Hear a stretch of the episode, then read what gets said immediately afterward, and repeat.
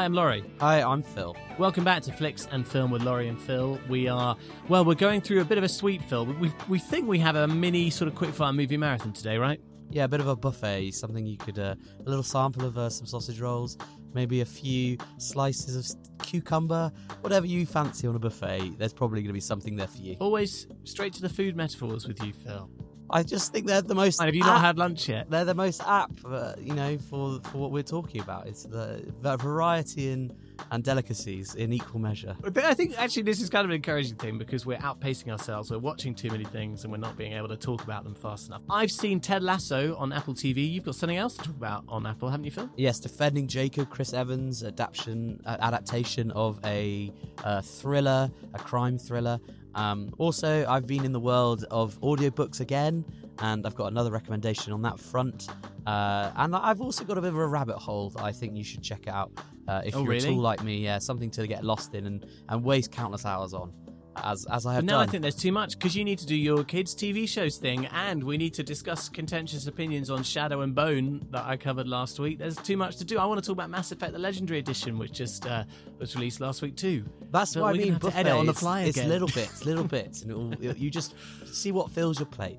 That's the that's the kind of thing. You're gonna have to accept that metaphor as is, I'm afraid, listeners. I, I think we should also acknowledge the fact that neither of us are particularly well. You can probably hear in my voice, Lester and Laurie's, but um, both of us have got uh, throaty, tickly thingies going on. I think. Well, we're, we're such seasoned professionals, Phil. You would never know. You would without, never know. Um, telling you, you know, do you remember listening to radio too? Simon Mayo used to get ill quite a lot. Of all the DJs, I think he was the illest um, because he'd often Is that on his like he'd often come on the. I wonder whether it would. He often used to be on the radio and he'd say, uh, "We've got a new song," or what was it he used to say? Doctor Mosh is coming up later at Confessions, and then whoever it was, his uh, in studio guest would come in and say, "You can't see this at home, but Simon is really holding it together. He's more ill than anyone I've ever seen." and he used to say this regularly. Poor just man. Injecting in lemsip into his veins, just trying to keep. Yeah, going. something like that. Donald Trump style. Um, sorry. It's not, it's A little bit satirical there. Mm, yeah. Um, okay, well, we'll we'll dive in. Um, we'll start. Well, should we start with the contentious things? Because Shadow and Bone, we got quite an angry response from someone in some ways, or at least when I read it, I thought it was kind of angry. You can be my sort of translator, Phil. Should we dive in with that? Yes, let's get going. All aboard the choo-choo train to the buffet. Yeah. Load up your plate. Don't miss out on the champagne. Wow, champagne.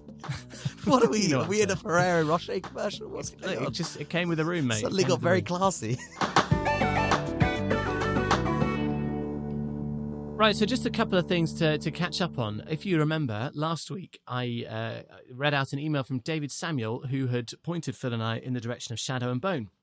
Now, Phil, I think, lost confidence in it or was kind of in the middle of starting it and was losing confidence in it. I saw all of it and gave my uh, quite forthright opinions, as is my way on this show. Phil, do you want to update us anything? Because David Samuel has sent us a response, which we need to read in full. Should I do him first or do you want to give your thoughts first? Well, I, I confession time. I was sort of intrigued, but I just couldn't stomach it. I found the whole, uh, what's the word, veneer of the show a bit too uh, try hard, and so I instead resorted to. Um, there's a there's a particular YouTube channel called Man of Recaps where he talks very fast and basically Really? recaps entire shows, and so I got the entire season as a recap uh, from this Well, man. it's interesting you did that rather than go to Wikipedia, which would be my go-to. Well, I just, I, ju- I didn't want to keep track of all the names. I wanted to have the pictures flash up alongside. So rather than having to deal with like the Rosh Hashanah of Bodar, it's instead just oh that's uh, Ben Barnes or whatever his name is. Yeah, yeah. It almost makes you wonder that kind of thing whether studios and uh, intellectual property holders are going to need to introduce a new law against recaps specifically because you can't claim that it's copyright infringement really because they're kind of putting their own spin on it. But you know, why bother watching the actual thing when you can watch a recap with a slideshow? Um, all right, well, tell us your impressions of that slideshow, and then we'll get on to David Samuel's rebuttal. Uh, I, I kind of think I can imagine if you can get past the uh, the here's my own little world and welcome to this new world and learning all the terminology of this law as you so hate the term. If you can get into the law, I think it probably is quite a good story. Um, but it, it does sort of hit all the beats of a YA novel. You can tell it's a, a YA uh, property. Um, I'm quite glad I didn't invest all the time uh, watching all. But I probably would watch the recap of season two if they make it. So, so make I that what they you probably. will. Well, I read up the showrunner, who's interesting. You're right. Like it did kind of happen through a Twitter exchange. um, uh, the, the cliffhanger ending that they claim for the final episode. He said, "Oh, it's me daring Netflix to cancel us." Um, is what he's quoted as saying. It's a weird That's a bold thing to do. strategy. Let's see if It's that quite works out. strange. Netflix be like, "All right." I They- don't, I don't They literally cancelled like Daredevil, like a huge success, cancelled, gone. Like I don't think they care about cancelling anything. They just want the No. new subscribers, don't they? They got the money and the power, mate. Okay, well let's let's hear David Samuel's response. Uh, he says minus one exclamation mark. well, maybe minus a half. Whilst I found myself having to nod along to uh, essentially all of your observations, I think you revealed yourself to be predisposed against the story because of the admittedly frustrating character trope of a bland, leading, super special one who provides a void for you to insert yourself into the story. Uh, uh, yeah, I do agree with that, David. I don't know that I necessarily. It's Alina Starkov is the character you're talking about. I don't necessarily. She didn't seem a self-insert to me. I didn't put myself in her situation, but it is that kind of character that you know. It's not quite a Mary Sue because she certainly goes through a lot of problems. But anyway, okay, let's carry on. Um, David continues. I felt that they got going with the story rather quickly in that they did not have a long prologue defining the parameters, the parties involved, or how everything connects. They start sort of in the middle and get you to work out certain things as you go. Some of the dots you need to connect are too far apart, i.e., where in the world is the Crow Club? Who's fighting who? Where's the little palace? That's a good point. Um, if it were a book, oh, wait, it is, he says sarcastically, there would be a world map you could refer to to keep those things in mind. That is what my partner did. Well, look, I mean, uh, big props to your partner for doing that. It's very diligent, and I bet that did actually improve the experience. But in a slightly lame way, I just feel that if you need to dig around in the background to get your head around it, then it hasn't done its job as a series. Do you agree with me on that one, Phil? Yeah, I think I think it's a fair point though. Um, this is why, incidentally, Game of Thrones was a masterstroke. Their opening was a masterstroke because every episode That's true. it showed you a map and it said, "Oh, this is that place, and here's that one thing, the one feature that you can remember from last episode about what this place was. You know, here's that weird tree with a face on it, or oh, Yeah, this is well the bit said. right in the hot place." That it was such a clever idea because every episode it's like, "Oh, they're up there, That's they're down it, yeah. here," and I I think that was a big part of why I wasn't that fussed about. I, I just found myself kind of detaching almost because I was like, where are they? Are they in some weird? Are they in the shadow place? Is that why it's so dark all the time? I, I just Yeah. I didn't know Well, they kept going about geographically where everything was. And there's two halves of Ravka, but I didn't know whether the halves of Ravka were really friends or not really friends. Or whether the army was sort of on You're- one side or the other. Like I didn't know. Yeah, you're dead right about Game of Thrones though, because they they trick you into it as well. You don't realize you're getting kind of geographical exposition because they have the cool like animations, like it's all clockwork or something. Um, but sorry, we're we're rambling in the middle of David's email. Um, he carries on. I would say that anything that can get you to invest in the world, like wanting to know more about what the Grisha, which he considers to be a very bad name, can do, or how the different parties are going to come together or get around various obstacles, has something going for it. It has Phil's thing of multiple parties being invested in getting the same MacGuffin for different reasons. Yeah, that's a staple, a classic of this kind of. It's um, the the good, the bad, and the ugly, isn't it? That's kind of the uh, Yeah. classic example. That is a lot of fun actually, because there are plenty of room for surprises. Uh, the difficulty I can see for a Netflix adaptation of a book series, there's often no guarantee it'll be picked up for future releases, as we were just discussing. This means finding a way to make something popular enough and satisfying enough to the fans to have a reasonably complete story, while leaving enough threads open for people to want more and for things to continue. Um, yeah, I think it is tough, although uh, other people would disagree and say that because you've got all this material just lying around waiting to be made, um, it's a kind of a bit easier because as long as you don't answer some questions, the fans of the books at the very least will be saying, "Hurry up, come on, make more." Unless you do such a rubbish job with it, say, "Please leave it alone and remake it," which does also with- happen. With the last Airbender, that was the uh, the big one. That's yeah. right, yeah. Um, and oh, he's got another thing here, a sub spoilerly point. Yeah, we won't spoil it just because, um, just in case someone hasn't seen Shadow and Bone, he makes a point about Ben Barnes and how he believes he is following a career path. I said I was really pleased to see him because I thought his career, you know, his star was falling rather than rising. But David uh, says no, he just thinks he's finding a niche, and he recalls his role in the Punisher series, which actually I haven't seen on Netflix. I don't know if you've seen Punisher, Phil. Uh, no, I I saw him in the original Daredevil. Um, Jon Bernthal, I think, is the actor. Uh, I haven't watched the. I kind of dropped off with the Marvel shows, um, partly because they got cancelled. So there you go. It's all come full circle. Yeah. But that's a, a good thoughts there, David Samuel. Thanks for emailing. Yeah, in. very well made case. And I want to say, you know, read that out right at the beginning of the show because we do love to get your emails uh, and tweets and all those sorts of things, and also your responses to our reading out of your emails uh, and everything else. It's all about the you know the conversation. So get them sent in flicks and film at gmail.com at flicks and film on Twitter. Uh, and in that vein, let me just run through a couple of the things we have received. I keep saying we like everything. We've got a backlog of everything. We've got a backlog of uh, emails. Um, so we have Sam here who says, uh, "Bros, I was the one who told Phil about Dark, and I did have the experience of having to wait for future seasons to come out. That was horrible. So glad you're back on the podcast airwaves. So there you go. And that's looking all the way back to when we covered Dark. We weren't sure who to recommend it to us. It was Sam, and he had to wait for future series. That was one of my big reasons for why you should get stuck in because all of it's right there. You don't have to wait. I would have hated having to wait. Yeah, it wouldn't. It would. It's yeah, that would have been, especially in the first two seasons. It would have been really, really tricky and not fun. Yeah. You need it, it, that show is bingeable to a T. Uh, that is the the hook of it. You just oh one more, one more, one more because little tiny breadcrumbs of revelation. But yes, credit to you, Sam. Apologies, I couldn't remember where it was, but I've recommended it to a couple of people now, and uh, oh, me too. And I had uh, the satisfaction of a couple of friends saying, "Oh, we watched, uh, took uh, one of your recommendations on board the other day, and we're watching this show called Dark." uh, it's that that particular one is gold dust. Recommend it to a friend today and get the results. Well, I'm, I'm just following up because we are kind of cleaning house a little bit. You finished it now. I remember when you talked about it on the podcast. Dark. You hadn't watched season three. I think you were kind of midway through Yes. season two. I, I I don't want to spoil it for those who I, I do No. think overall it's a good show. I think season three, some people let down, some people it didn't quite reach you the same you caliber. very artfully and cleverly not spoiling anything said um because it's the final season it has to wrap things up and almost by the very fact of that it's a different experience to watch but you thought it ultimately is satisfying.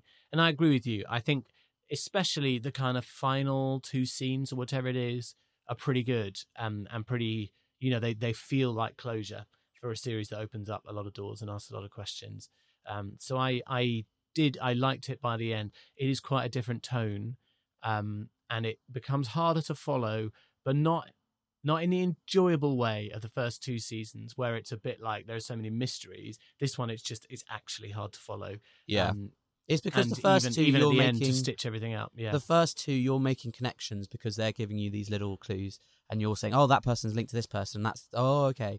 Um but later on by by design they have to sort of just drop you in the deep end in order for that for that season to work as television i think.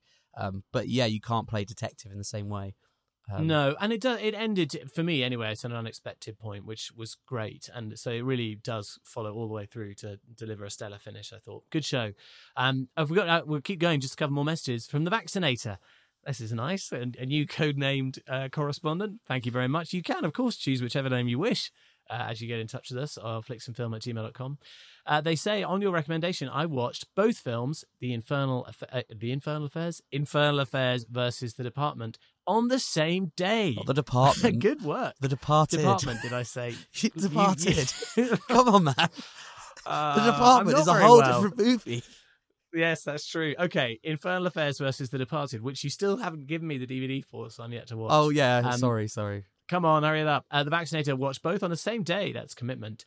And they say they were very glad to have watched The Departed first, or else I might have missed some of the enigmatic plot markers in Infernal Affairs, which was scripted very sparsely in places. Having said that, The Departed had more character development, but much more explicit violence. Altogether, I can't say I enjoyed either film, although I thought the use of Morse code was more ingenious than texting from a pocket. Uh, I'd like to award plus one root. Plus one root? Four, two? Probably that's a typo, uh, or what a, a phone message typo. To each of you, since both films have advantages and limitations. So I can't quite tell what they're saying. Uh, they felt about them there, but uh, I'm certainly on board with Infernal Affairs being sparse. I think that was one of the things I love about it. It, it really is a less is more film that is nevertheless compelling for it. But Um, what, as as I've always said, the Frasier Yeah. Crane quote that you've told me many a time, I think about it all the time, where he says, "If less is more, then just imagine how much more more Much could be." more more wicked. Yeah, it's brilliant. Which it is, really is like that is the Departed to a T. You need to check it out. I will give you the Well, DVD. give me the DVD, I and, will, I, and I I, can will. tell the Vaccinator what what I think about their response. Thank you very much. And they also uh, have a couple more to say on Onward. Just watch this on Phil's recommendation. Happy to award him plus one. yeah, Heartwarming, heartwarming with good chemistry, just as described, and not too long either. And they finish off their message with, um, "P.S. you keep saying you want rom coms. We talked about the rom com sweet spot. They say watch time after time or the map of tiny perfect things. And uh, they say they're frustrated at this point because they mentioned it a few, a few times. Um, okay, so that's David Samuel and the Vaccinator. We got we got to your emails. Uh, I do apologise that we, we can't get to everything every week. Um, but do please send in yours, flicksandfilm at gmail.com, at flicksandfilm on Twitter. We'll try and build emails in more regularly to each show. Um, the map of tiny perfect things, when I saw this from the Vaccinator, I did have a look the kind of trailer on Amazon Prime, and I just can't really bring myself to, to watch it. So maybe you should do it, Phil. I will. I Um, will. it- it is on my like to watch list. I'm gonna. This is this is me shouting out slash calling out more calling out. I really don't like the interface on Amazon Prime. I can't Oh, really? keep track of what I've selected. It's so annoying. They always do like a scrolling bar rather than just Yeah, giving you the whole true. list, and it drives me insane. I don't keep track of it, so it, I put it on my list to watch, and I just I never look there because I don't like using it. So I will It's, go out. but it, it does though. have some really good stuff. Amazon Prime. I've been rediscovering it recently. Um, it just, just to, for listeners who maybe haven't heard of this film before, the map of tiny perfect things is that what it's called? Um, it's a bit like Palm Springs with zero irony, as far as I can tell. So it's young people trapped in a time loop and an exploration of relationships in that context. And the way it, it the trailer anyway tells there's a really hyper meaningful thing. Uh, and I, I don't know. You just have to be in the right mood for that, from my point of view. I, am going to check it out. I, I, I feel positive that I will Good. watch it at some point in it, the near future. and then and then tell me what. And then the other one was Time After Time, which I think is another time based. Um, maybe I'm getting the map of tiny perfect things wrong. Anyway, it doesn't matter. Um, we'll look at them both. We'll look at them both. Um, I do apologise, we've not managed to get to it yet. Um, okay, no more emails to say. But Phil, on this subject, continue to round things up before we do your Apple TV recommendation. I finished Ted Lasso um, after your recommendation Plus one? uh, starring Jason Sudeikis. Yeah, I think I have to give you a plus one overall. Huzzah. Judith and I sat down and we watched many episodes back to back. Uh, watched it in Ultra HD, Phil, uh, because it being an Apple. uh, yeah, that's right. Uh, the amount I've heard about Apple TV. television. Oh my goodness. You've seen it now. It's it's not that impressive, is it? Um, but it is fun to watch. Um, I I did enjoy it. I think Jason Sudeikis. It's a really good performance from him. Mm. Like it's really a much better performance than you think.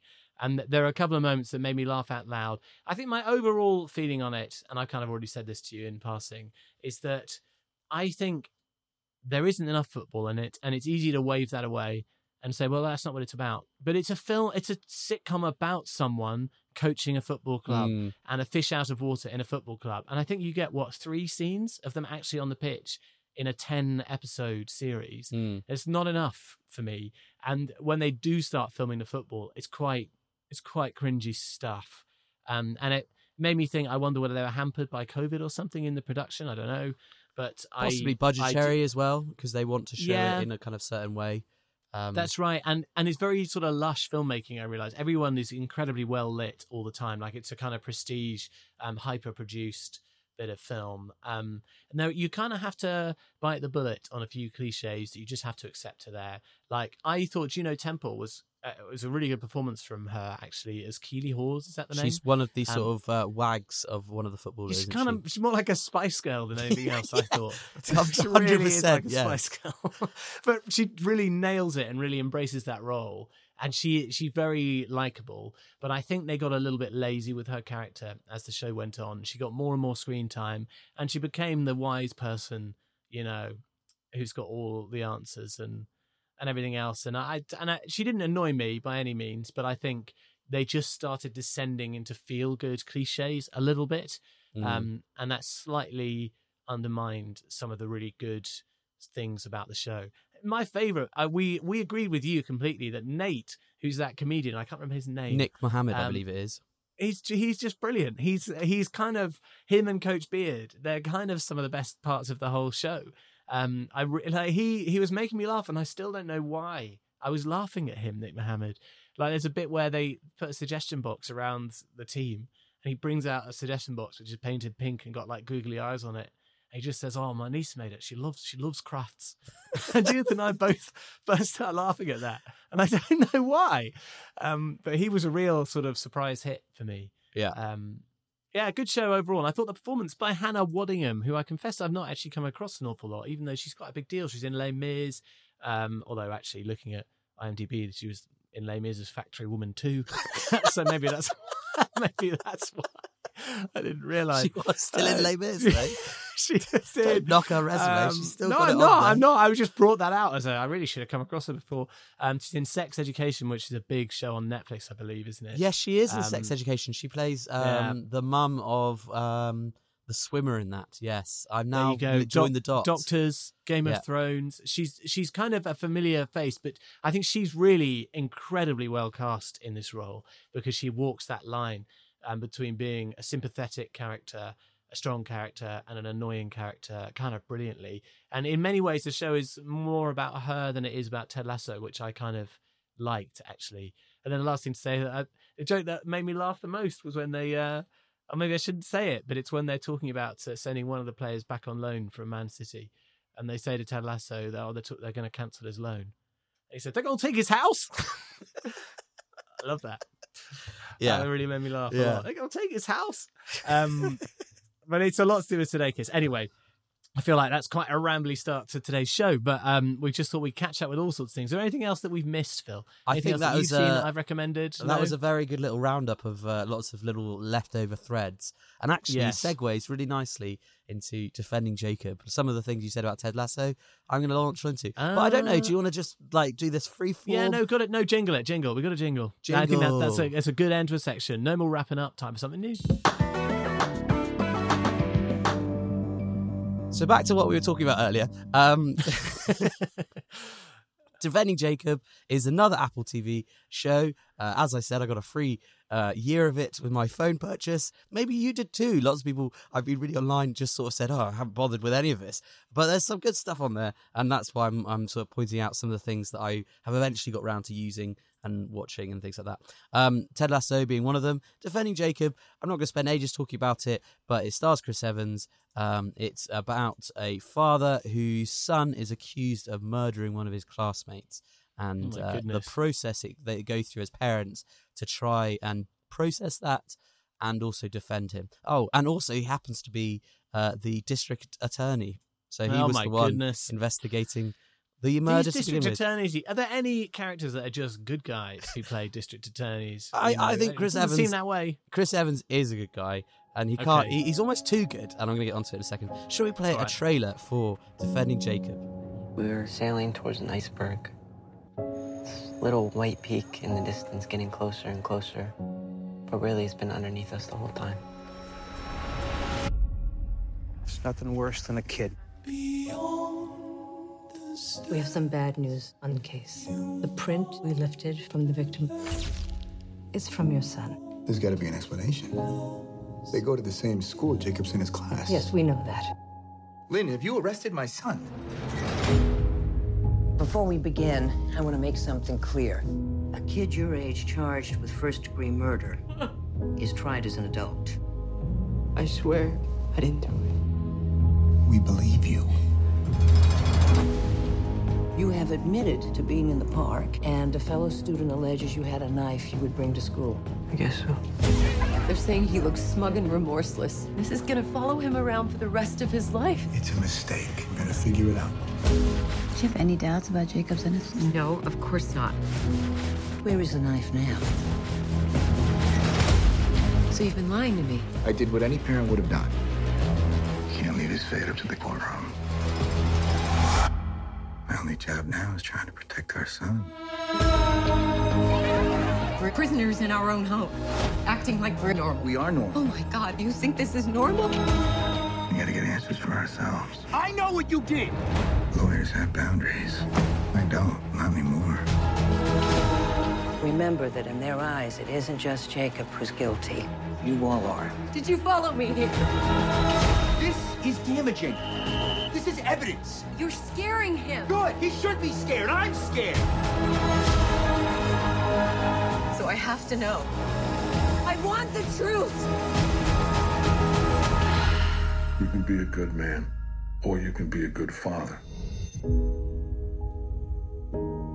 There was no normal to go back to. There was just before and after. There's uh, J.K. Simmons coming in as a pinch hitter yet again. A little Oh. bit part where uh, he probably steals the show, does he? I, I he's he's too often going into these shows and appearing. Uh, I, I've Yeah, started He's becoming bit, Bill Murray, isn't he? I've- it's a bit weird. I can't handle it. I'm a bit like, oh, J.K., get out of this. This is not your show, J.K. Stop, stop stealing the limelight. I, uh, yeah, he plays um a character in this, but he's not in it massively. It's mostly about um Chris Evans as Andrew Barber, and then his wife Laurie Barber, played by uh, Michelle Dockery, who I hadn't, I wasn't familiar with, but I think she was in Downton Abbey. Uh, yes, she was in Downton Abbey. I've just checked it. Um, and then also Jaeden Martell, who uh, you might think looks familiar. He was in Knives Out. He was the sort of um, right, weedy son. Uh, yeah, yeah, yeah. and then he was That's I'm also in. It Part One um, as uh, The one new of one. the uh, one of the kids sort of fighting that scary clown. So those make Hmm. up the main three. Um, and as you were saying with Ted Lasso, the production values in this show are to the nines. It's absolutely uh, stunning to look at. Um, it's very cool, sort of set in northwestern America, and it and it feels very lavish. It feels like a movie production, but over the course of ten episodes, or maybe eight. I can't quite remember. Um, yes, yes, and uh, and the thing is, is I really enjoyed it. It was a good sort of um, mystery. It's based on a book, uh, the same name, and um, I I really found myself getting hooked into the whole setup of these parents not really knowing whether or not their son is guilty or not, and having to defend him. And it deals with the whole ostracized, os- ostrac. What's the word, Laurie? Ostracization, yeah, you're on it. Yeah. Yeah, ostracizing, yeah. yeah, ostracizing of them in the community and him going from being this sort of well respected pillar of the community in charge of the police and investigations and holding people to justice to being this very kind of uh, isolated claustrophobic sort of feeling where they can't leave their house um, Is that is that a, it's? Mm, I've got an immediate question, but do you want to keep going? no you, you question away my friend Well, I'm just wondering because I I like the look of the trailer because I think it looks mysterious and uh, a, a bit more convoluted with maybe more twists and turns that you might expect. But if there's going to be a lot made of what you just described, how the family feel about you know the accusation and feeling claustrophobic, that's less appealing to me.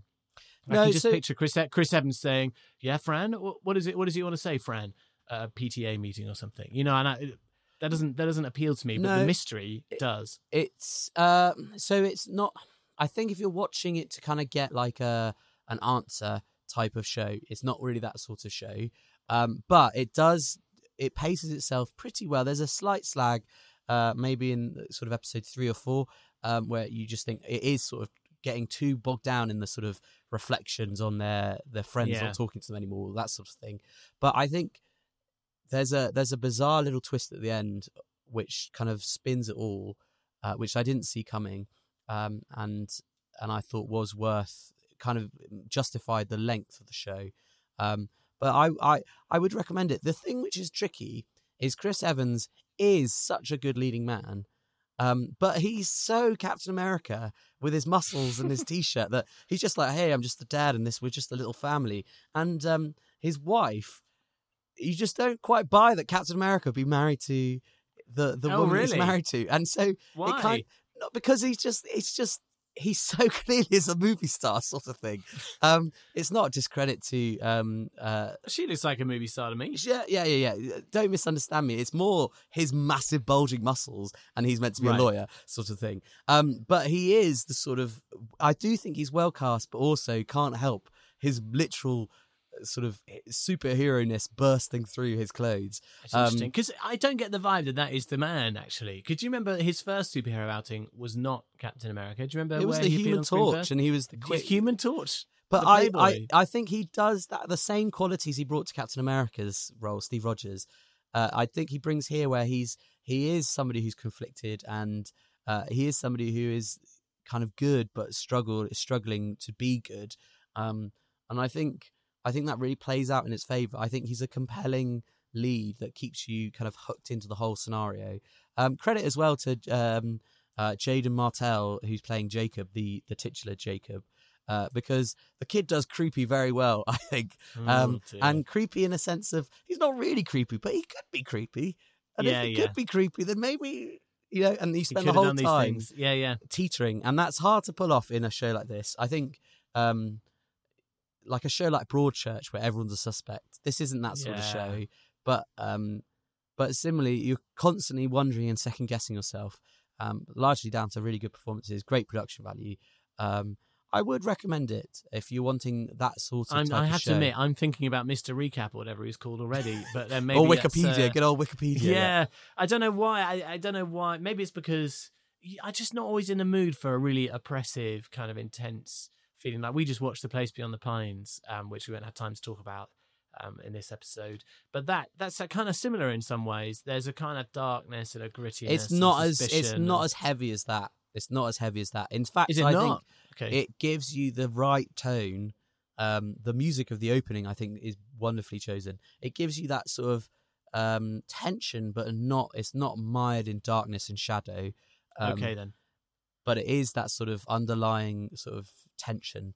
Um, also, completely incidental, and I'll wrap up here. But um, it's got a great little opening credit. It does that thing which I don't know if you ever saw the show Dexter um, about a serial. I never killer. watched it, but very familiar with it. Yeah. Yeah, the the opening where they sort of take one thing which is quite normal. He's making breakfast, but they make it into sort of other things. Similarly, they kind of do a similar sort of trick where. Um, it was one moment, but every time I watched it, I said, "That's clever." Um, Ellie, Ellie, my wife, is like, "You always say that every time." Ten episodes of me being like, "That's clever," um, Yeah. but it's uh, they they opening the um, uh, the, the a knife blade, a kind of silhouette of a knife blade, transitions to being like um, the, the the crack of light from a door. Uh, I Oh, can't nice. quite Yeah. I can't quite express it, but it just is such a wonderfully done um, opening okay. title. Okay. So I, there's like there's some random thoughts on this show. Defending Jacob, yeah, But you know, I, I think what you've said, especially when you take into the mix Boys State and Ted Lasso, Apple TV, it's just a very interesting curiosity. I was looking it up. It's a fiver a month. Like, considering you and I both got it for free because we recently got new phones, do you think, would you pay for it or not based on these things? I think um, it could be down the line. I think they're trying to, but I, I do think they have not done a good job of really hooking people in um, properly. Is it to- the advertising that's missing? I- Yeah. I'm not sure people really know what it is properly. It's won loads of awards. The Morning Show, Steve Carell, Jennifer Aniston. Um, I think Ted Lasso hasn't been advertised at all in the UK. Um, I think in America it's more of a thing, um, but even then, I don't think it's it's the sort of level of attention. But the quality is there. I think that's something which I will say is there's some real quality in what they're trying to do. It might not necessarily always be the best programming that they produce, but I do think. Um, yeah, there's some things for you to check out, especially if you've got a free account and you're looking for something to do. Well, I'm just going to say, uh, based on a very shallow um, internet search I just did, it looks like you can get a free trial and then it's a fiver a month if you want to. So maybe the kind of thing you dip into and out from, a bit like Now TV, Hmm. if there's a show that you're interested in. All right, Phil, that's called Defending Jacob, is it? Yep, Chris Evans. Yep. All right. Okay, so we're going to try something a bit different here. I- I've got so many movies I could talk about, but none of them are sort of groundbreaking or that new. I just have things I want to say about them that I, you know, I watched them, caught up on them, um, and we might, and you've got some as well, I think, Phil. So we're kind of going to do a one after the other movie marathon, and then halfway through we might take a break and do another thing, and then if, if there's any reason to, we might come back to it. Um, yes, you've got Can I can I just check how many how many films do we think we have? Because I don't know where halfway would be. Oh, that's a very good I've only got really two that I want to Oh well, about. two's fine. Let's do okay. Let's do let's do one each then. One each, and then kids stuff, and then uh, one each again. Yeah. Yes. Shall I start then? Let's do Um, rock paper scissors. okay. Yeah. All right. Okay. On three or after three. Oh, we, we've got a Zoom delay. It's not going to work. All right. I'll commit. I'll be honest. Do Okay. it on three or Three, after three. two, one. Yeah, scissors beats paper. How about that? Although I didn't really want to go first because I don't know which one to choose. So, I, uh, you can choose then. Which do you want me to go first? yeah, you go first, especially if you got one ready.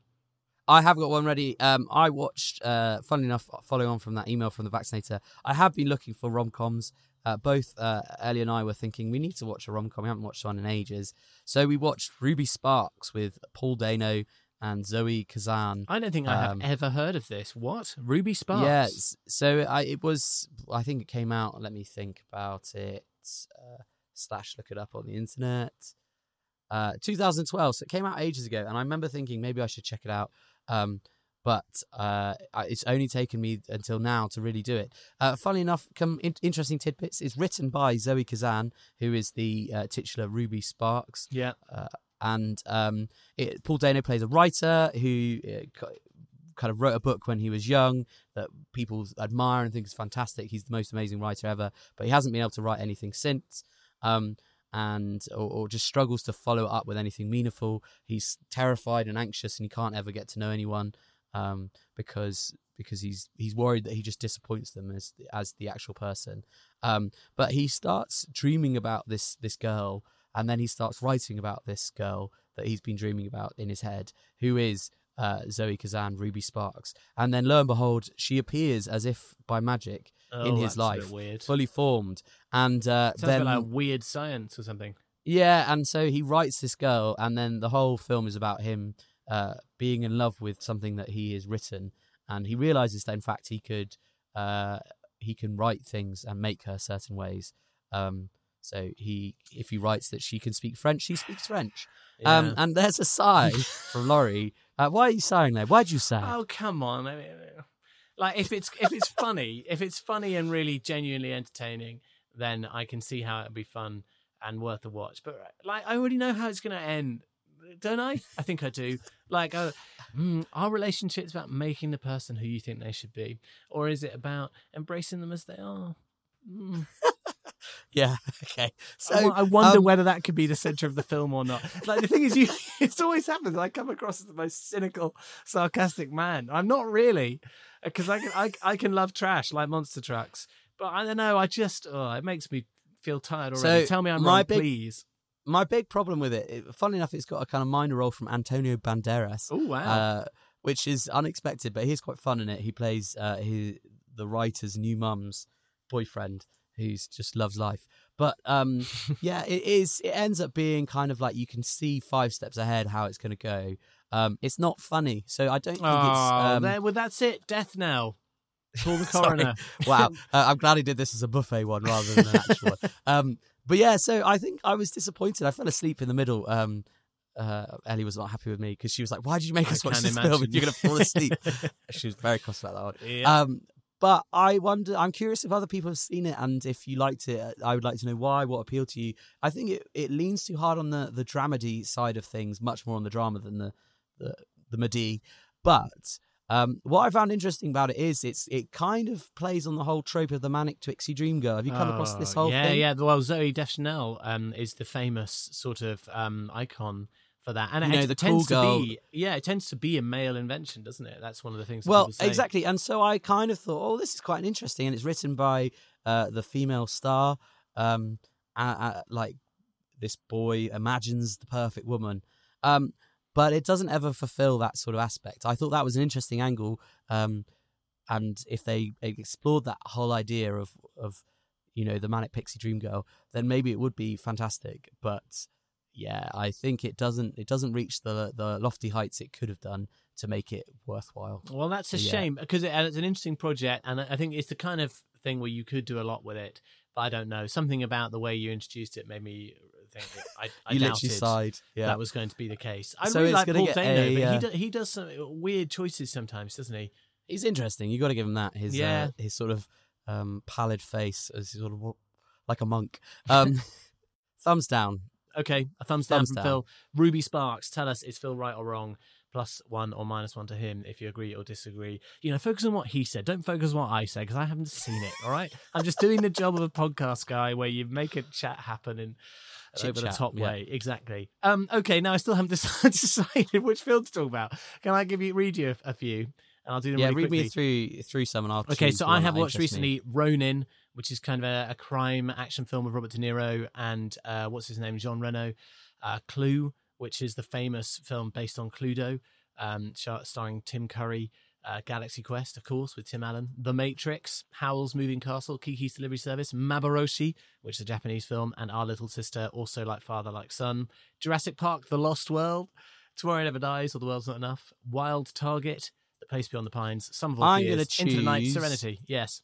I'm going to choose uh, Jurassic Park: The Lost World. The Lost World. That's really interesting that that would pique your interest. Well, let me tell you, Phil, I watched this film and it led me to uh, quite an interesting sort of reflective period because I remember as a child desperately wanting to watch Jurassic Park and being too young, or at least according to my parents, being too young, and then being blown away by it. And then because I was so sort of hyped up about it, I experienced The Lost World in that context and remembered thinking, wow, it's like Jurassic Park, but with with more dinosaurs and a worse thing because the guy gets ripped in half by two T Rexes. You know, I'm sure you kind of have that feeling, but it's very shadowy memories of the actual film. It's just those little scenes and a Hollywood, literally Hollywood moments I, have clung on I, to. I, I, my memory of Jurassic Park: Lost World was because we weren't allowed to watch Jurassic Park when we were younger, as, Yes. as you said.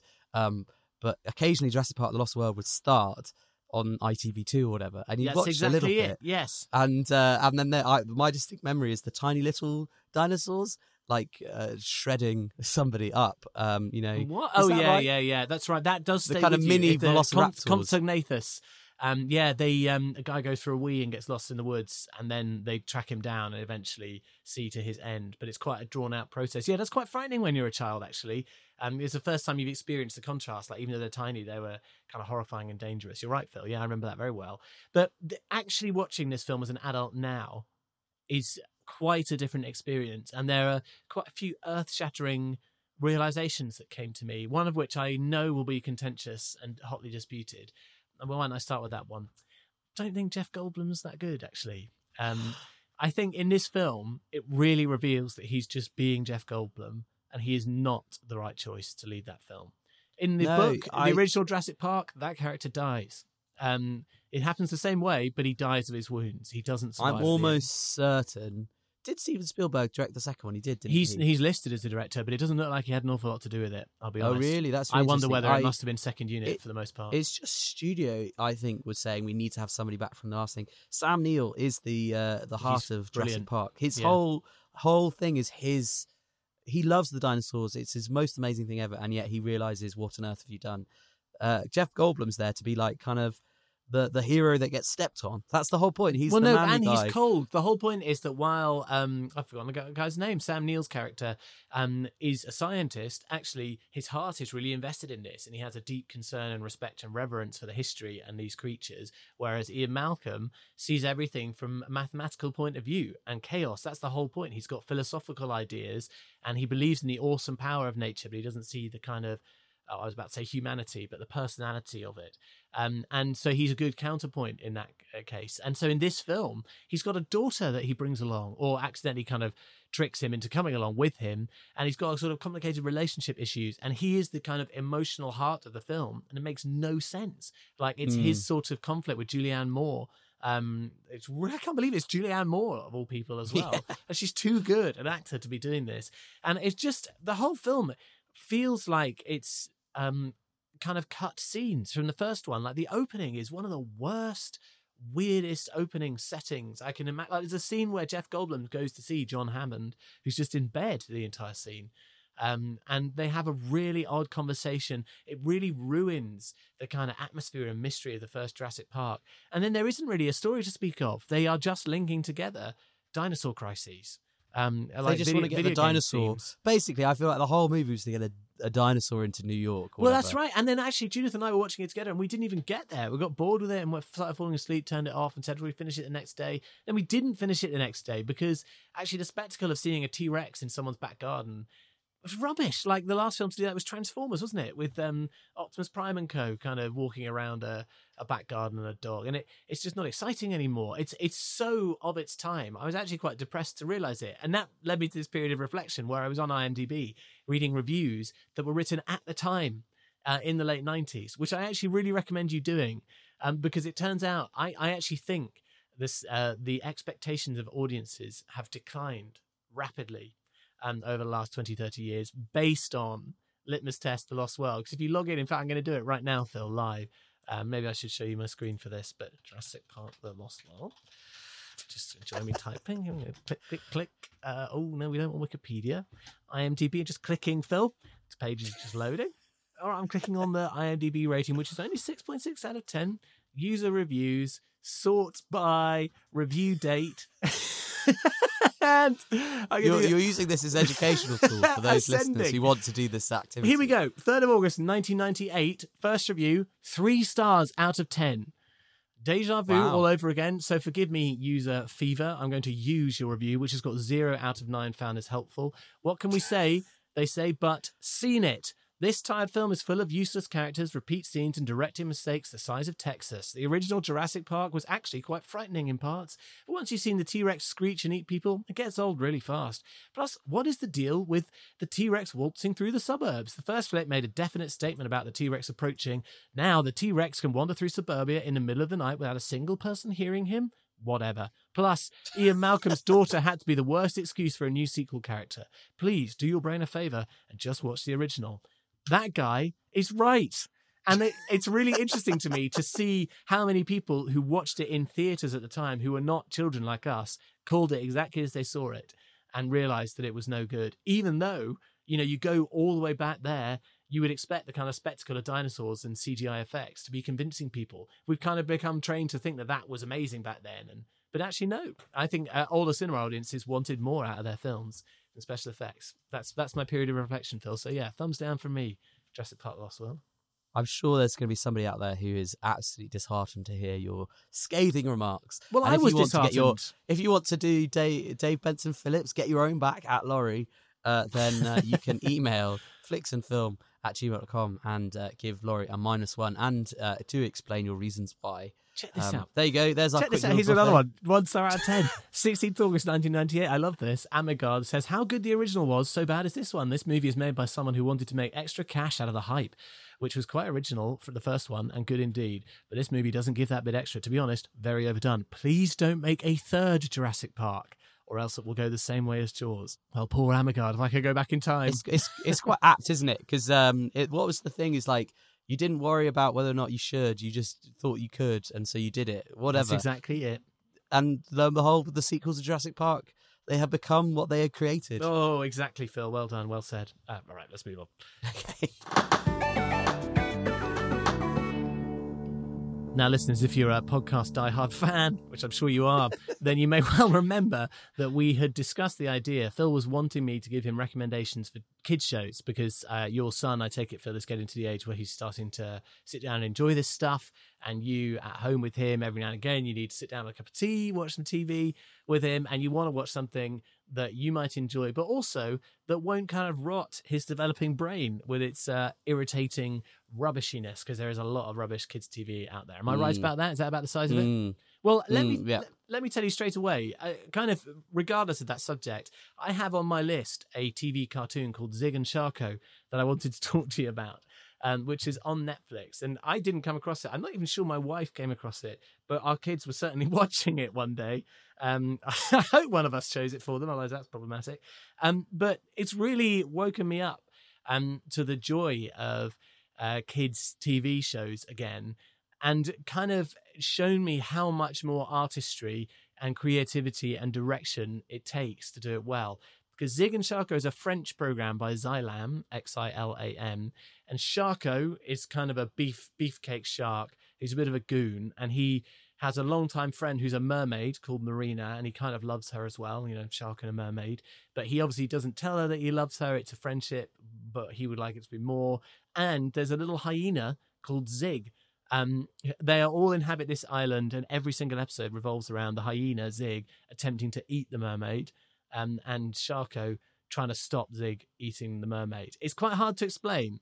Um, that sounds nuts. it, do, it is kind of nuts. But what I love about this show is it, it's old school kind of slapstick, but the creativity they use uh, for each episode never ceases to amaze. They're quite playful with the relationships. So all the things I described, the scenarios, obviously they're not that serious, and they kind of cut in and out. So on one day, Sharko and Zig might actually be friends in a way, despite the fact that he's trying to eat the mermaid. You know how it goes. Um, but I Mm. wrote down just a couple of things I was watching. There's one episode where they're on a cruise ship, and Zig and Sharko get locked in the freezer where they instantly sort of turn into blocks of ice and the whole episode becomes like a survival thing where they're trying to survive in this freezer by eating tins of food. And there's a scene where they're fishing in one of those big ice boxes and lifting out tins of beans and stuff. Um, but then uh, at a certain point it becomes a fight. And i was just like it was just every single other minute of the show was them thinking of a new way to use the fact that they're in a freezer to turn it into like a, a battle moment. So at one point, Sharko sticks his hand in water and it emerges encased in a massive block of ice, which he then uses to beat um, the hyena with. And then at another point, um, he pulls out a nose hair to force himself to cry so that he can then fire his tears like bullets uh, because they freeze as soon as they come out of his eye. And then another point, they both start crying loads and creating ice sculptures, which then battle each other. And like, this just sounds stupid, but can you imagine sitting in the writer's room and saying, How about um, we use their tears to create machine guns and ice unicorns for battles? And I think if you're at all interested in sort of minimalist uh, writing, I think it's such a good example of how creative and funny people can be and in such unexpected ways. I I thought it was I think it's really good. There's even just a moment where Zig slides between the shark's legs to escape for no reason at all. The artists have decided to in- really emphasize the shark's bum. it's really round bum, and there's no need to do it other than that it kind of sets the scene in a more comedic way. I don't know how to explain it. So, So, I, um, so let me just round it. this up. Is this is this more a recommendation for yourself or for your children? No, no, my kids love it. They were just they were laughing their heads off, like, and it's that proper sort of giggle that kids get when they're just losing it with joy because they think it's so funny and unexpected. And the times when I've sat down and watched it with them, I've been genuinely impressed by how clever it is, which makes me think, Phil, to come back to the original topic, kids might be more discerning than you think. Although my kids do enjoy the new series of the Magic School Bus, which I loathe. I've seen a bit of that. I put it on to Well, my well, you're a class. teacher, aren't you? During, Yeah. a, during a wet break, I was like, "This isn't this isn't the magic school bus. No, who's it's- this new girl?" Well, it's Kate McKinnon It's the new um, the new teacher, but there's something about it that creeps me out. That new show. Anyway, Phil, I've rambled at you. Anything you want to add? Um, well, yeah, I just, uh, I, I think um, it is that horrible balance of trying to make something, find something that you can tolerate, uh, that they, they love as well. Yeah. Um, which isn't isn't so narrative dependent that they need to be fully engaged the whole time. I think that's the other thing. Um, You I, want I've to to dip in and out, don't you, and play with I, like, I, I, blocks or whatever. I used to go to Hey Duggee. That was my go-to Yeah, from many- being babysitting at your house and things like that uh, with your children. And uh, but I can't, I can't stand Hey Duggee now. Really? it's it's like it's got under my skin and my soul in a, a way that I can't. what turns just- you What turns you off it out of interest? Roly, who just is loud and obnoxious, and I don't understand why that's. this is because you're a teacher, isn't it? This is No, this is your no. life cribbing. It's in. because his whole gag is he just shouts and he says yellow, and it's like I can't I can't deal with that. And then the other thing that bothered me is that uh, probably the opposite of what you were saying is the writing has just gone crazy because it started off with the sort of the shoe shine badge and Yeah, yeah, got to yeah. shine shoes and the painting badge, and then the, the when- child labour badge. yeah, that's right. It's the political civil rights badge, and it's like, and it genuinely it's like that. It's the future badge, and Yeah, it's, yeah. it's too much. Like you jump the shark. There probably is a jumping the shark badge. Um, Yeah. and and it just made me sad to think that it basically is about a show. It's just a nice, happy show about being kids, and they've made it into sort of almost too knowing.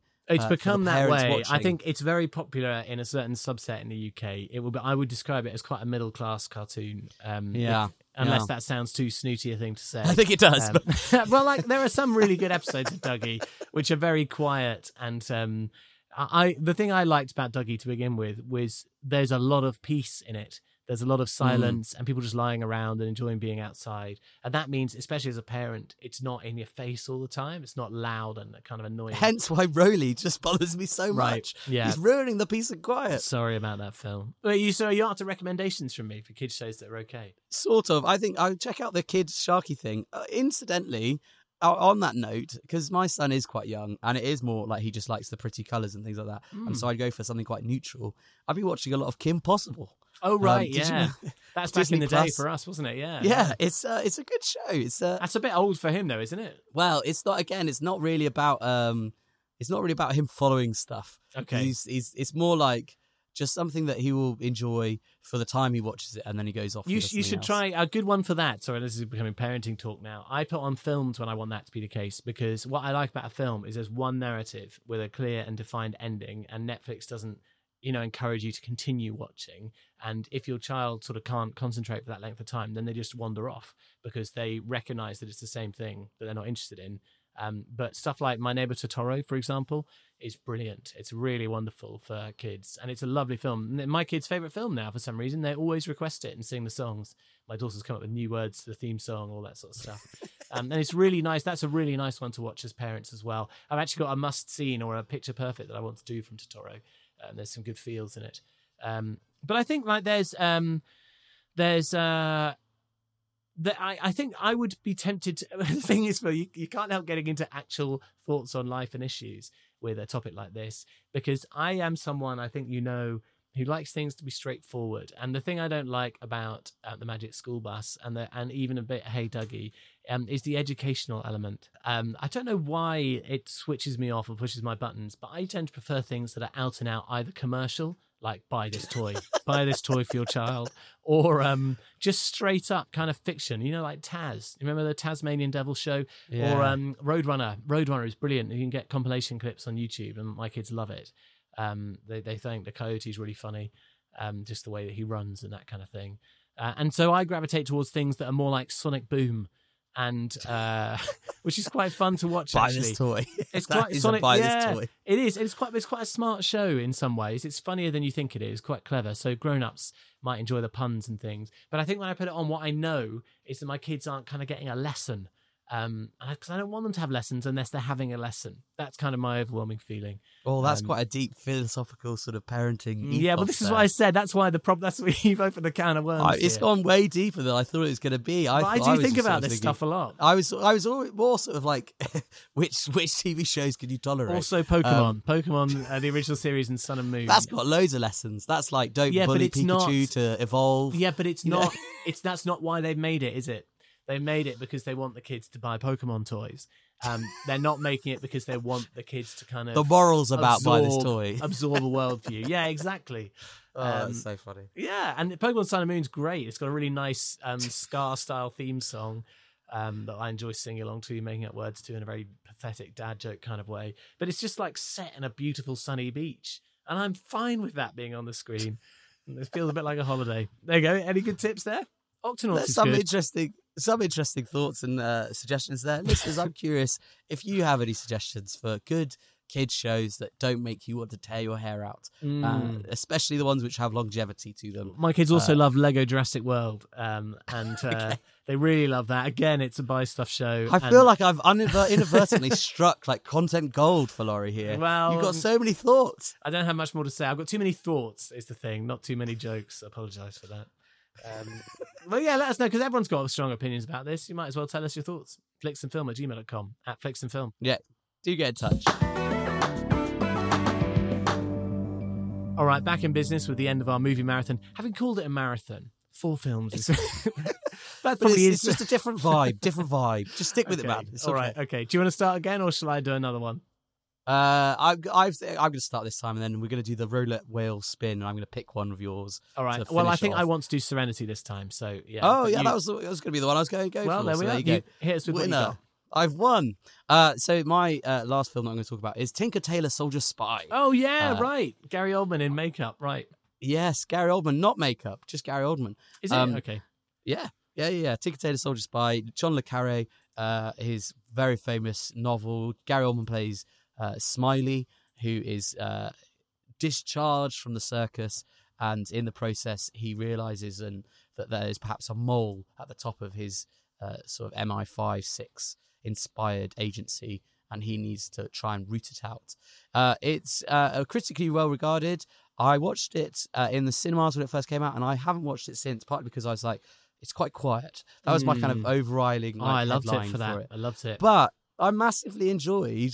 Um, I watched it in quite an unorthodox way, where I I read a paragraph on Wikipedia about the plot, then watched that bit, then read the next paragraph, then watched that bit. Okay. So I could definitely follow what was going on because it's not like there's massive revelations. I think when I first watched it, I followed the main plot and I worked out the kind of big main brushstrokes of the plot, but I didn't quite realize the subtlety involved um, and the kind of connections because it has its own terminology and things like that. But I have to say, Gary Oldman genuinely deserves some credit for that performance in a way that I have been very reluctant to give him credit for. You're not an Oldman Uh, fan, are you? I'm not an Oldman fan. Uh, I, I I don't get it. But in this one, I really thought his restraint is the winning uh, move, the ace in the hole that makes him stand out in a in a in a way that is very unique. I think it's a very unique spy um, story and genre piece because it. I mean, John le Carre. I was reading up about it. He wrote it as a kind of antidote to James Bond, having been in the sort of Secret Service himself. and you can so see this. Originally, the character is meant to be like this balding, slightly pathetic, but very cunning and manipulative. Mm. Um, and I think Gary Oldman judges it really, really carefully. He never like shouts. He never really does anything. The kind of high point of drama through the entire film, I would argue, is uh, watching Benedict Cumberbatch try and photocopy a document. uh, That's true. Yes, out, yeah. out of the building. He's good But- in that as well because he's not he's not really the star of the show. I I prefer him when he's a piece. Uh, Benedict Cumberbatch um, in a larger film. Yeah, well said. and he does he does a good job. I really, Really think good, I think really that good. is the uh, the uh, the height of the film. But also, I think the other thing which is really to the film's credit is how it's shot makes it meaningful because it isn't about running and jumping and guns and explosions. Instead, it's about the implications and the the heavy weight of the idea of somebody be de- deceiving you Machinations and- film, to use your favorite word. and the cinematography gets that across. The shot selection is the way they do that because it Gary Oldman barely says anything. Yeah, yeah. Oh, you're really struggling with a cough there, Phil. Let me take over the thought as you cough away. Um, one of the things I really remember from Tinker Tailor Soldier Spy, which now makes me doubt that it's actually in this film, it's got a good performance from Colin Firth and Mark Strong, I seem to remember. Yep. Um, But also Tom Hardy, who I think was my favourite part of that film. And this is probably a John Le Carre um, thing more than Tom Hardy in this case, based on what you said about him wanting to do the anti James Bond, because the depiction there of a field agent um, is really unglamorous and miserable. And Tom Hardy's existence is just awful. Like he's there in the field, having to be tough and being in danger all the time. And actually, these people in the boardrooms, which are incredibly quiet and sealed and safe, they're just telling him what to do. And his world and their world could not be more different. And it makes you think that actually these people who might get selected for that kind of job would not be the tuxedo wearing, martini drinking James Bonds, but actually the antisocial, um, kind of miserable and brutal people who get the job done no matter what, like the way that Tom Hardy plays him. I don't know whether you agreed with me on that one, but I thought he his the whole sort of construction of that side of the film was really pretty good. Yeah, I agree. And this is a completely incidental thing, but it's the last thing I'm going to say about this film. I really think Tom Hardy in this film is why there after this film came out, maybe about six months later, suddenly everyone had the like the wool collar. Yeah, yeah, yeah, yeah. I know exactly and what I you're talking it is about. entirely because of this film. No, surely I- not. Not I, enough people I saw it. I think so. 70s so. inspired I- lamb- People are like, oh, Tom Hardy's cool. Look at him in his cool lamb's You wool have jacket that jacket, thing. don't you? Yes, It's I like a do sort of- because of Tom Hardy. so there you go. That's funny. Uh, it's sort of an Air Force one as well, isn't it? Isn't it kind of the RAF pilots? Yeah, but I think yeah. that came out. That film That's came funny. out, and look at look at the trajectory of them. Their stock he is he is right quite up. cool in that, even though he's a, he's a horrible character. And there's Right, another we- there's, we um, need to- I know we need to. Let's wrap up. move on. Let's move on. I want to. I want to say there's a film, The Tailor of Panama, where Pierce Brosnan. They got Pierce Brosnan to play the anti Bond in a very similar way as well. That's quite an interesting film. Um, Serenity. I won't spend very long talking about it. Um, I'll say the reason I wanted to watch this was when I signed into Netflix. It suddenly appeared as trending now in the UK, and I remember having watched it years and years ago, a bit like Lost World, but I only had shadowy memories of it rather than a real impression. And it continues to be, alongside Firefly, one of the most talked up kind of uh, cult pieces of filmmaking out there. For some reason, it still remains talked about in that way. And Firefly, in particular, is hallowed as this amazing sci-fi series that never got a fair run because it was cancelled after 14 episodes or something like that. Um, quite an interesting cast, some of whom made it slightly big afterwards, but fewer than you might think. Alan Tudyk is probably the biggest name in there now. Um, but I, one of the tricky things right now, and I suppose this makes it interesting, but in a sad way, is of course Joss Whedon continues to be talked about, and headlines keep being written about him, and there's a lot of doubt about uh, his sort of conduct. Uh, in this world, and he is the writer director. He's all over this film, and it's it's kind of is a lot of people say it's interesting. It's kind of sad reading older reviews where none of the scandals have been brought to light, or none of the allegations anyway. Um, people saying, "Oh, it just shows how wonderful Joss Whedon is and how great his work on um, the Avengers was. And now you've even got the Zack Snyder cut of Justice League, where people are basically saying, turns out if you're willing to watch three hours of superhero, Zack Snyder's film really was better than Joss Whedon's slightly shallow comic booky take on it all, or comedic take. Um, and what I want to say about Serenity is it was slightly better than I remembered it being. When I watched it the first time years ago, I wasn't very impressed. I didn't see what the fuss was about. It is pretty efficient. I actually think the direction is pretty strong um, because despite what I would say is a very modest budget based on what you can see, it doesn't feel like they're cutting corners for the most part. The camera work makes use of the effects available to the production to make everything feel lived in and engaging and realistic except for some slightly pathetic planets. Like there's a planet which is basically just a Buddhist or temple, um, and that's all they do with it. Um, Mm. But on the whole, I was fairly impressed at the pace the story maintains. Um, but some of the writing is just atrocious. Like the attempts to write kind of cowboy esque bantery space dialogue, um, and especially the performance and the characterization of, of two of the main characters. Uh, that is Jewel Staite playing Kaylee and Adam Baldwin playing Jayne. Are painful to watch. They're so dated, it will remind you what sort of early 2000s, late 90s uh, sci fi series were like. Um, Nathan Fillion, he's sort of done okay, hasn't he? He plays the main guy, Mal. He's fine. Gina Torres playing Zoe, she's pretty good as well. And then Chiwetel Ejiofor um, is basically a sort of mild mannered assassin. I I just think it's an interesting timepiece, and what I would what I would say is it's totally fine to watch it and think, well, this is really average, but it's also totally fine to see the things in it that are quite well done. There's a lot done with not very much. Um, yeah, I, I kind of don't really have anything more to say, but than that, I, I wonder what your thoughts were on Serenity. I, I think it's a straight down the middle. It's okay. I think Serenity with uh, and Firefly, the thing which stood out always is the potential for this world. The idea of a kind of space civil war show um, is is very much in line with Star Wars in general, the whole Western. Um, but the idea of a civil war, yeah, I think that is what what sells the whole show. That's what appeals to uh, the fans of this show. And I think it's a shame that they that didn't get f- sort of fully seen and it was cut short. Uh, I think Serenity was this idea. The idea of it was to try and um, wrap up that show and satisfy fans.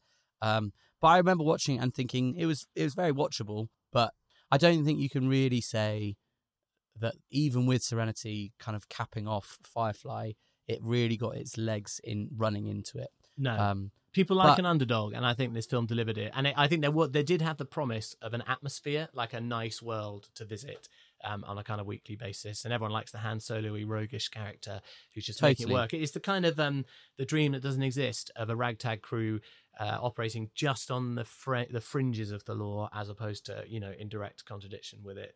Um, who kind of make their own rules and have good camaraderie. I can see why people really warm to that. What it makes me think most of all, it reminds me of um, sort of role play games, the old school ones, a bit like Dungeons and Dragons, but the space version, um, because Yeah. the character tropes are so defined. And I really, it really annoys me actually how poor. I think I'm sorry to say, is Jules Staite as Kaylee almost single handedly ruins the film. So I, I watched that again. Her, her, it is a, it's a genuinely poor performance and I'm I'm sure she would be capable of delivering it better. I think she's terribly written, and she delivers it aw- awfully. It really made me cringe the whole way through. One particular line, if there aren't, if it isn't a meme on the internet and ridiculed regularly, then the internet is not being used to its full potential because it's just grim, especially considering what you know comes out about Joss Whedon at the moment. I, I don't want to go, I don't want to go into any detail, but um, it stand, stood out to me as just being absolutely awful. Um, happy happy days. So Serenity, I can't fully give it a thumbs down because I was impressed by some of the efficiency of it. So it's a kind of middle thumb for me. Um, your one, what was it again? It was uh, Tinker Soldier Spy. That's a thumbs up from me as well, definitely. And then what were the other two again? I've already forgotten. Lost World, definite thumbs down. And your film was. uh, Ruby Sparks, which was a thumbs oh yeah, down. also a thumbs down. Okay, well we'll keep going because there's a lot more films to cover off. Uh, if there's anything you want us to do a brief review of, as opposed to a deep dive, love to get those as well. Send in your thoughts. You could even do one of these mini reviews yourself. Give us a thumbs up or a thumbs down. Flicks and film at gmail.com at flicks and film on Twitter. Okay, now sorry to break the fourth wall here, but we're wrapping up the podcast quite quickly because, because my wife needs to do a work meeting, uh, and that's just how it goes. We always try and squeeze the podcast into the few free hours in the week, um, and we're running out of those. But thank you very much for joining us. Hope you enjoyed that. Um, uh, get your emails in, and we'll do more like we did at the beginning. Um, send your thoughts in, flicksandfilm at gmail.com, at flicksandfilm on Twitter. Do give us your tips, what you want us to watch. Yes, and apologies, we didn't get to uh, my rabbit hole, or and we didn't get to something else, the audiobook that I was potentially going to talk Or about. Mass Effect But 3 Legendary it- Edition, Mass Effect, yeah. It all stays in our notepads of uh, ideas and things, and we do come back to it eventually, as proven by the start of this episode. It was very much tying up those loose threads, so we will tie up these threads that we've opened again. Yeah, thank you very much for listening. We really appreciate it. And I'll say what we haven't really been saying, which we should do. You're supposed to do this as podcast people. Do share this with your friends as well. Please send it their way um, if they'd enjoy a kind of what I hope comes across as a good natured chat about uh, films and Netflix and all that sort of stuff. It'd be lovely to get a nice sort of buzzy community of flicks and filmers uh, listening and giving us their thoughts. So do tell people about it. And if you haven't done so, I know there's a million and one ways to listen now, but um, if you can give us a rating or a review or something, that's always really appreciated too. Yes, uh, but I hope you're enjoying yeah. it. All right. Have a lovely week. Bye. Not even time for a bonus, is there? Should I tell you No. what? Let me let me just have a quick look at my notepad because I still am making all these. I notes. don't have time. There's a game here called What's in the Sock that I was going to tell you about.